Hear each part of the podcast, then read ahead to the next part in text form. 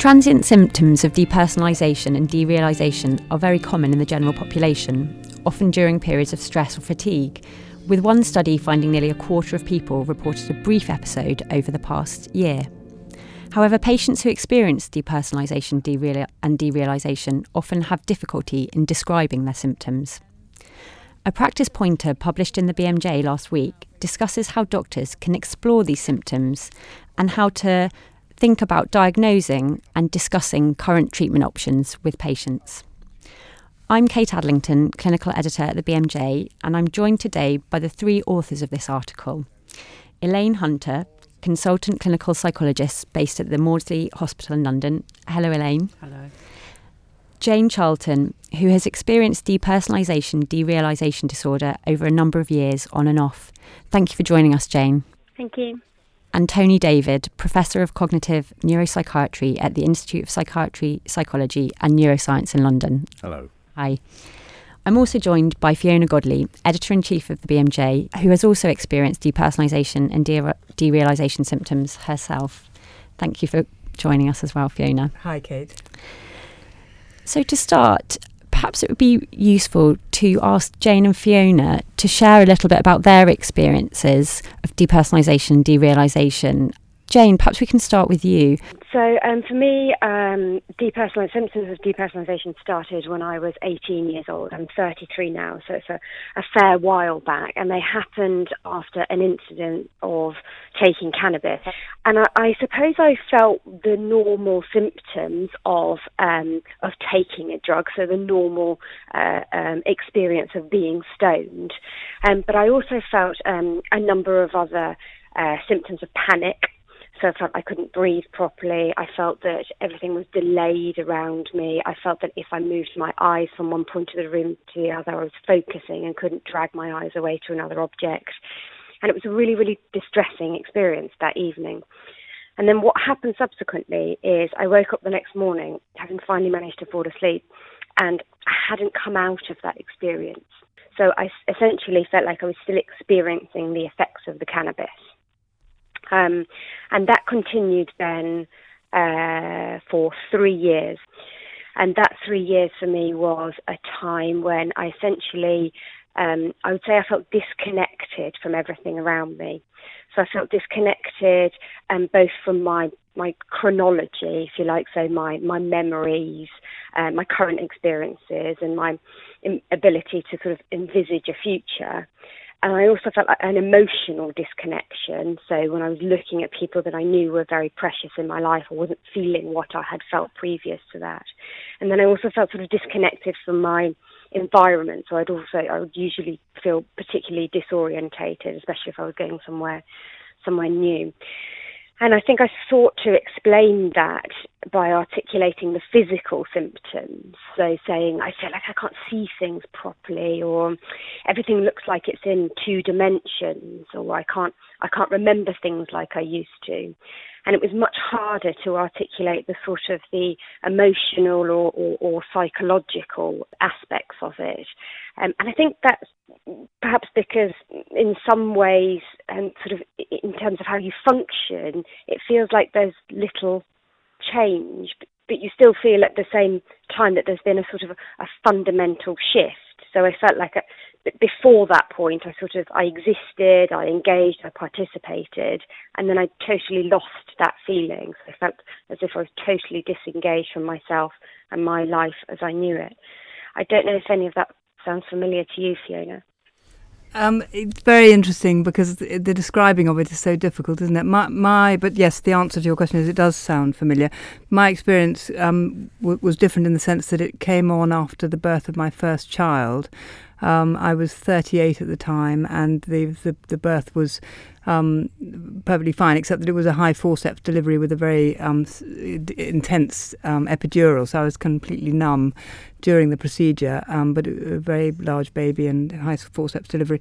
Um, and I think my first thoughts that something that my my experience of the world had changed was looking in the mirror and looking, seeing this person looking back at me. That was slightly alarming, realizing that was me, but it was a sudden, it was a different experience to having looked previously before then, and also with my hands bathing my baby, um, bathing him. just the hands didn't feel they I could see them and feel them, but they didn't look or they didn't look like my hands. And um, so I had this sense from then on, really, of uh, uh, it was a feeling of, the, I mean, I can say unreal now, but I didn't know that word. Um, a feeling of separation, a, a, a, feeling of looking through a clear fog. There was no visual impairment, but there was a there was a definite sense of a separation, um, and I, and I did think I was going mad, but I sort of thought, well, you know, um, life is also different when you have a baby, so you sort of you sort of manage. And and just to backtrack a bit, Rachel Cusk, who's an author who's written a book called A Life's Work about her own experience of maternity, and she had a traumatic cesarean section, her first uh, an emergency cesarean section, um, and I was in the midst of this, wondering what on earth um, this was, and read this small column that she wrote in in the Times, I think, where she said that after the birth of her first child, she was left with feelings of unreality that lasted until the birth of her second child. And this was, I read this in the midst of when I was not knowing what was going on, and it was so helpful to have a, a word, a phrase, feelings of unreality. Um, and I was working and I just kept on going. I had the baby, I had the busy job. Um, and I think at some point I rationalized it as, as postnatal depression, anxiety. And somehow being able to say that this was a symptom of that was much more helpful than thinking it was a thing in itself. Um, the other thing was that my f- mother had um, gently talked about a thing that she called her dream feeling, which for her had come on when she was 14. She had been bereaved of her own mother when she was about nine or 10. Um, and in her teenage years, she developed this dream feeling which lived with her on and off all through her life. And she um, never really mentioned it, not wanting to sort of bother us with it. But I think it was quite intense and rather did did did you know cause her difficulty, and she had Freudian psychoanalysis, all sorts of things through her life, which she was very open about. But um, and subsequently, other members of my family have have experienced either temporary or more longer term um, experiences. And asking one of them, who's now 17, one of my relatives, um, what this feels like, uh, he said it feels like you're not looking through your own eyes, which I thought was an amazingly good for me a description of exactly how it felt to me.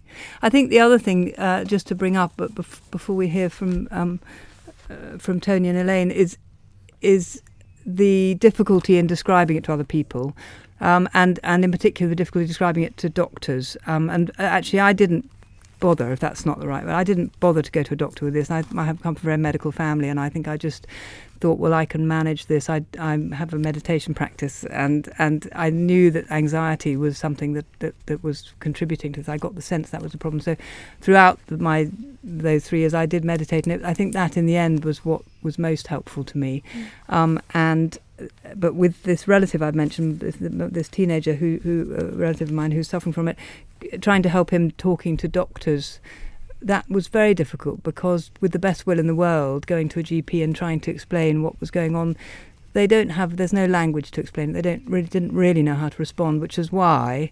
When I spoke to Tony um, about this, um, and and suddenly there's an institute that's that's looking into this exact issue, um, and the idea of actually having an article to try to present this, discovering how common it is as an experience. I think I think that was really the intention was to, to give doctors a, a language with which to talk about this and to talk to you know talk to patients about it and give them a mm. sense of hope around it because it can be intermittent. It can can recover completely, as has been my experience.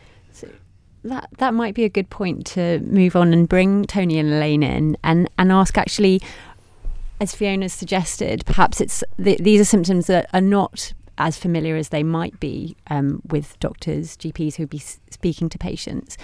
Can we give a sense of how common the symptoms are, the disorder is? Well, you said how common is the symptom or disorder, mm-hmm. and you know it, mm. that's um, one of the complexities uh, because the symptoms I think are rather common. And if you if you simply survey a population and describe those symptoms and say, "Have you ever felt like that?" Usually, the proportion will say, "Yes, I, I, I have had that." Is up in seventy percent. Um, it's very very high, higher in younger people. Uh, so the actual how common is the syndrome? Um, we, we, we usually find that it's around 1 or 2% of the adult population. Mm. So a GP probably would expect to see um, two or three patients a year. Mm. And, and do you find obviously as we've heard people have very different experiences mm. of depersonalization derealization describe it in very different terms are there any kind of useful phrases or useful questions that you could suggest to to doctors um, to ask to just start the conversation yeah, I think that's really helpful because, as um, Fiona and Jane are both saying, it's actually very difficult to put it into words. And I think that's one of the reasons that maybe it's not being picked up by GPs. Um, if you don't really know how to describe what you're experiencing, and then if you're on the other end and you're not really know knowing exactly what the person's trying to say to you. I think that's why sometimes people do get misdiagnosed as having anxiety or depression that may be part of the picture um, because the, understandably the clinician would kind of know what to do with those. Um, and so they might kind of uh, prioritize treating those more than the, this odd thing that someone's trying to describe. But also, I mean, what you were saying, Fiona, about um, how the fear that people might have. So if you f- if you're frightened that what you might be just about to tell your GP might indicate that you're kind of are going mad in some way, that might also inhibit somebody from from disclosing it. Um, and also, sometimes people talk about if there is a, a drug induced onset again, they, they kind of feel that they're going to be blamed for taking some drugs. Um, and so all of these things will kind of inhibit the diagnosis process. Um, so it's very useful if there are some things that are that the, the if the GP or the clinician knows a little bit about this, and that's really why we, we we've been very keen on writing this article. So I suppose if someone's talking about things like feeling a bit dreamlike or not recognizing themselves in the mirror or things not feeling real, them not feeling real, the outside world not feeling real, those might sort of just send some alarm bells that this might be some someone's trying to describe depersonalization or derealization. So it's worth following through on that a little bit more and, and asking some particular questions about a sense of unreality about themselves or a sense of unreality about the external world. And, and in the article, we've got a couple of key sentences that you could use to ask, to prompt. And usually, the experience of people being asked those questions um, a bit as Fiona's just been saying, and I know Jane has said this as well, it's actually very helpful to get a diagnosis. It's a huge sense of relief for most people um, when they when they actually get a label put on something, and then it's a label then that they can use to describe what they're feeling. That they can look on the internet and find out that other people have got this, which helps with the sense of isolation that people might have. I would um, endorse and advocate everything that Elaine's just said, um, particularly around it's my experience that with it being something that's difficult to articulate, and with often, certainly in my case, I presented with a lot of anxiety and possibly some depression as well, and with those being very evident and more understood, my experience is that a GP or a psychiatrist has, has shifted much more to wanting to deal with the anxiety or the depression because perhaps they have much more experience with that and recognise it and know something about it. But unfortunately, that does dovetail um, unhelpfully with the fact that diagnosis, um, certainly for me, was a key part of my recovery. Does that ring true with your um, experience, Fiona, having a name for, for this? Very much. And for me, the, the, the derealization, or at least this, this, as I've said, the phrase um, feelings of unreality, it, it, absolutely immediately I said, oh, that's what it is. And, and there was a huge sense of relief. I didn't mean it wasn't continued to be, a, didn't continue to be a very difficult thing to live with. And, but at least I just thought I've just got to keep going um, and, and actually, I think that is, we'll get on to the advice you give patients, but for me, that was, that was the answer. One just, you keep on uh, seeing, you know, living a life and uh, carrying on um, working through it rather than focusing on it. But definitely that sense of, of, of recognition and relief in, in that was huge. Mm. I think you both said about the fear of going mad. Um, and I think, again, that's a very common worry um, that sometimes inhibits people from coming forward um, or just simply fearing the worst. Um, uh, and it's a very, very common statement to hear. And sometimes, as you said, just acknowledging that this is a condition we've heard about, perhaps we don't fully understand, but um, it's not going mad. Mm. It's something different. It's a it's a mental health condition, but it is uh, not going to lead to inexorable disintegration. Uh, so I think that is very important. Mm. People also sometimes, if it comes on very quickly, very suddenly, which it quite often does, people assume that something's happened in their brain. Um, I must have had a stroke, or you know something, it, a seizure, uh, and that's a very common experience. And then often uh, the person has a lot of investigations. Perhaps that was that's fine, um, but sometimes that simply uh, heightens the sense that there's something terribly deeply wrong that even you know the the, the expert doesn't quite recognise. Mm. So those sorts of things can be allayed, I think, by an understanding of of the condition. I wondered if thinking a little bit more about the symptoms. Certainly, in the article, you talk about categorizing or different ways that the symptoms can occur, sometimes in conjunction with other physical and mental health problems, sometimes on their own as pr- primary symptoms. What other sort of important things are there to establish in a first assessment to kind of help you think about what might be causing the symptoms? Well, there are some very uh, rarely a physical condition can be important, uh, a neurological condition, a form of epilepsy, for example. Migraine is also commonly cited, so it's important to to have a, a to to understand the person and their health quite broadly before making any diagnosis, and then zeroing in on the mental health side. Um, I mean, some of the experiences that are described are very peculiar, and although uh, you've you've all described how finding the right expression, the right metaphor, um, can be difficult. What's amazing is how the the same metaphors come up again and again, and have done for a hundred years. Um, and in a way, when we hear certain phrases, we think, ah, that's that's depersonalization. But if someone was saying that they think that not just things around them aren't real, but there's some controlling force that's changing everything, or that my body is being uh, manipulated by some other force. Other, unlike in de- derealization, where the person says, "I know it's still me."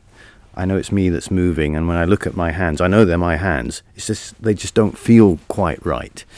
So, get, getting that subtle distinction is important famous phrase, isn't there? As if instead of it is. So exactly. the one I'm the, the relative of mine I quoted. It's mm. as if I'm not looking through yes. my own eyes, as opposed to I'm not looking through my yeah. own eyes. Is that that's a that, useful? That is a very useful uh, distinct distinguisher. Elaine, maybe you can sort of start helping us think about what what options are there for management? What what do you kind of, what do you discuss with the patient about what where they can go and and how you can help them with the with these symptoms?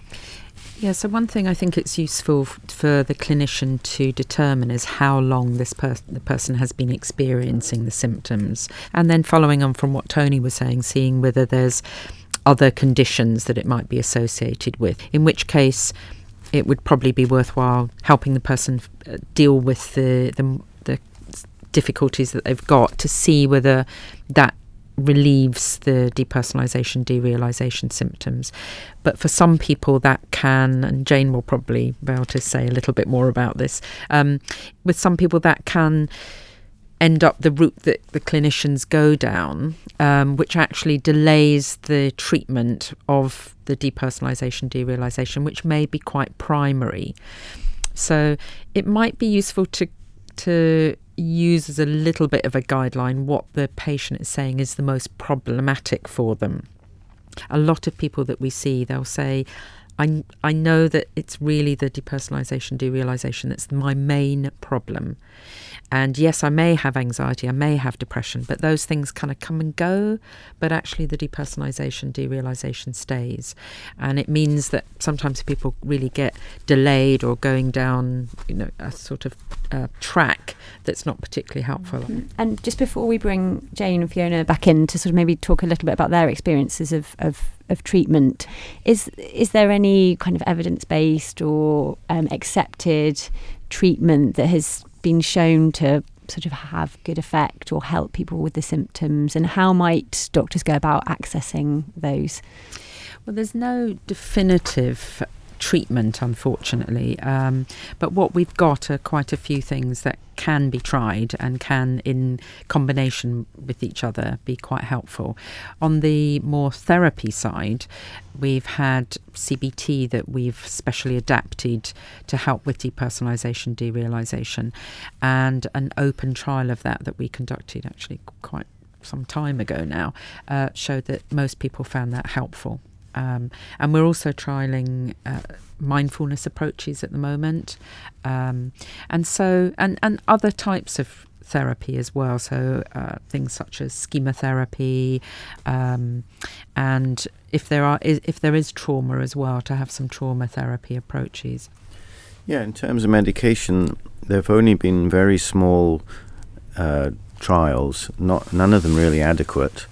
Um, but what we do know is that in this group who have primary depersonalization, who maybe have some symptoms of anxiety and depression, but really the depersonalization is their main symptom. The uh, selective serotonin reuptake inhibitor type medications uh, don't actually work. Um, in the people where, in a way, it's an experiment. If, if, if you're not sure which has come first, the depression, anxiety, or the depersonalization, it's reasonable to try one of those medications. And it may be that as the anxiety, depression lifts, the depersonalization symptoms will lift. But if that doesn't happen, it's probably more like a primary disorder. And we, we have done a little bit of work combining those sorts of medications with uh, another drug, lamotrigine, uh, which is used in epilepsy and in uh, bipolar affective disorder.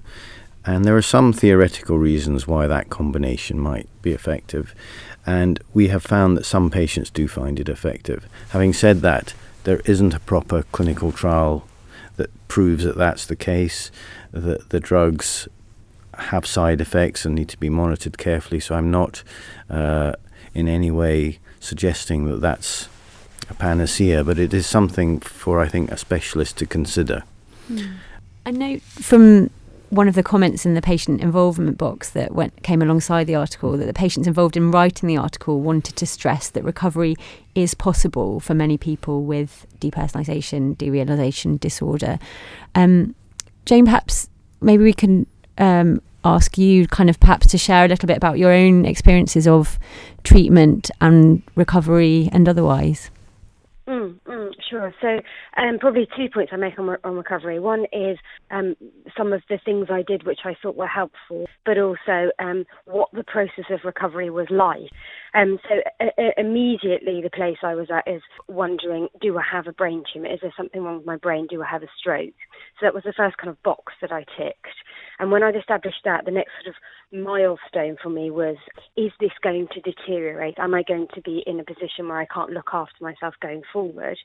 And I sort of learned as the days, the weeks, the months started to go by that actually the, the, the great thing about it and the awful thing about it from my point of view is it was quite stable.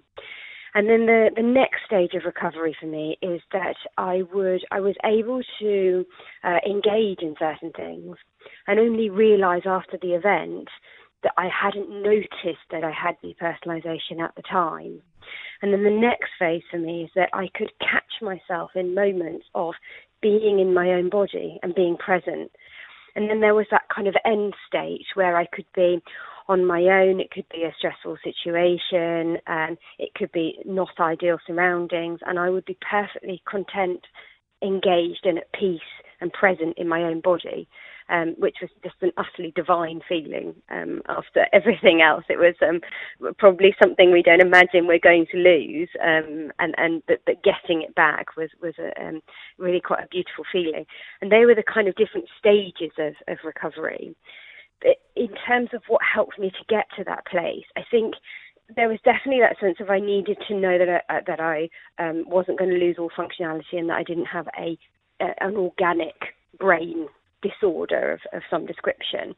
Um, but then after that, there were two kind of main strategies, I suppose, which helped, and they're, they're almost opposite in a way. So one was um, complete distraction. It was I'm not going to turn these thoughts of what's happening around in my head, even if I'm not experiencing the world in the way that I had before, but in the way that I did before.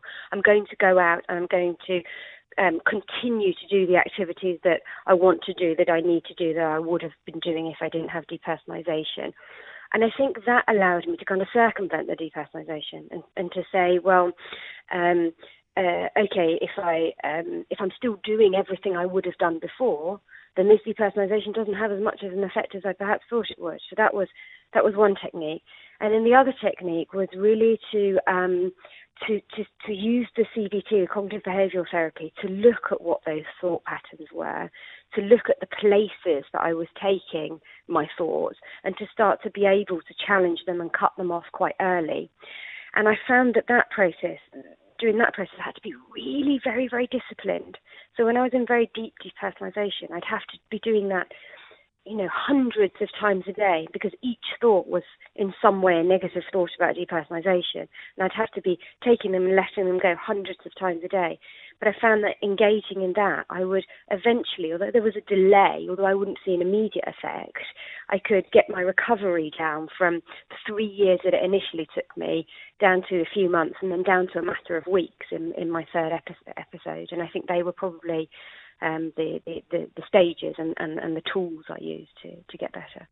Thank you, Jane. I, I saw Fiona nodding um, at points while you were talking there. Does, do some of those experiences ring true for you as well? Yes, very well described, Jane. I, um, I mean, I was just going to say briefly that the, my, my, my, young relative, who's now 17, the, the, symptoms came on when he was 14. And um, the, it was very, speaking just back to Tony's point about anxiety as a, as a sort of it was it was a it was an underlying anxiety that seemed to be very prevalent, was very important at that um, stage. So he did uh, take an SSRI, and it did lift the anxiety, but the depersonalization um, became manageable, but, but didn't really shift. So I think you know that that's a, a very interesting example. But I mean, he, he's living with it and, and seems to be functioning well, uh, and just tries not to talk about it. I think that that's his his approach. Um, I. Uh, took a similar approach. I'm not someone who likes taking pills very much or going to see doctors if I can avoid it, being one myself. Um, so, and I think with the experience of my mother and this dream feeling, I just thought, well, well, I, I will, I will carry on, and um, in a funny sort of way, as you've said, Jane, the, the very fact of carrying on.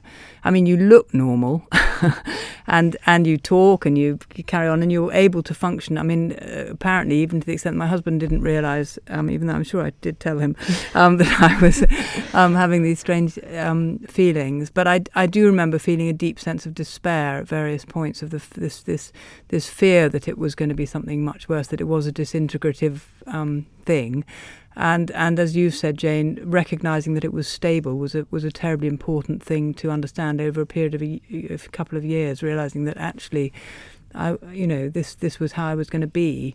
Um, what I did do, and I'm interested to hear from, from Elaine about the, the mindfulness thing. I, I, I, was already practicing meditation, and, and I think I sort of instinctively realised that that was going to be an important route for me, and and I went on um, I think two 10 day uh, no two, two week or ten day silent retreats because you know it's something I, have done in the past, and um, it was a very difficult experience because without getting into too much of, on this, it, it, there's a question about being in the moment, which is what mindfulness is about. And when you achieve that in meditation, it's the most lovely feeling. Um, but I already felt so. So in normal experience, you're not in the moment. But I already felt one removed from even that degraded normal experience. So um, it felt to me like such a, a, huge mountain to climb to even get back to w- what one's used to living in.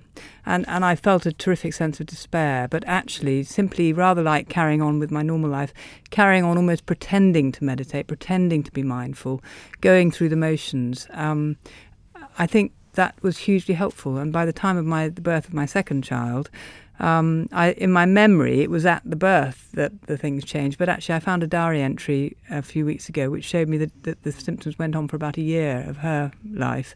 So it was a much more gradual uh, thing, and I, I couldn't tell you when it stopped, except to suddenly think, gosh. I'm there are things that people do unwittingly that make it worse uh, and that, that, can be quite simple to undo. So, for example, you can imagine that if a person is feeling that whenever they're in a social situation, they're just going through the motions, it's not really them, it's very mechanical, and that people will probably look at them and think, you know, what's wrong with them? Why are they being so odd? Um, and then the next time you're in a social situation, you're monitoring yourself to think, am I behaving oddly? Am I feel? Do they think I'm peculiar? And there's nothing worse to for not being in the moment when you're kind of monitoring yourself in that way. And so, just learning that that's a common um, trap I think some people can undo some of those secondary secondary behaviours that maintain the symptom, and and so sometimes it can be quite some simple things about you know not falling into those traps that can be really helpful. And someone told me, uh, well, I certainly found looking in a mirror was. Uh, someone yes. said to me, "Don't look in a mirror." Yes. I mean, I, I discovered that for myself, but yes. I, have told people who've asked my advice. I said, "Just don't look in the mirror." exactly. What could be worse than staring in the mirror just to try and find that something's not quite right? It just makes you detach from yourself. Uh, so that's a very good example again. Thank you very much. I think that would be a fantastic point to finish on, actually. Um, Well, thank you again, um, everyone, for joining us. So, the article that we've been discussing, Depersonalisation, Derealisation, Assessment and Management, is now available on thebmj.com.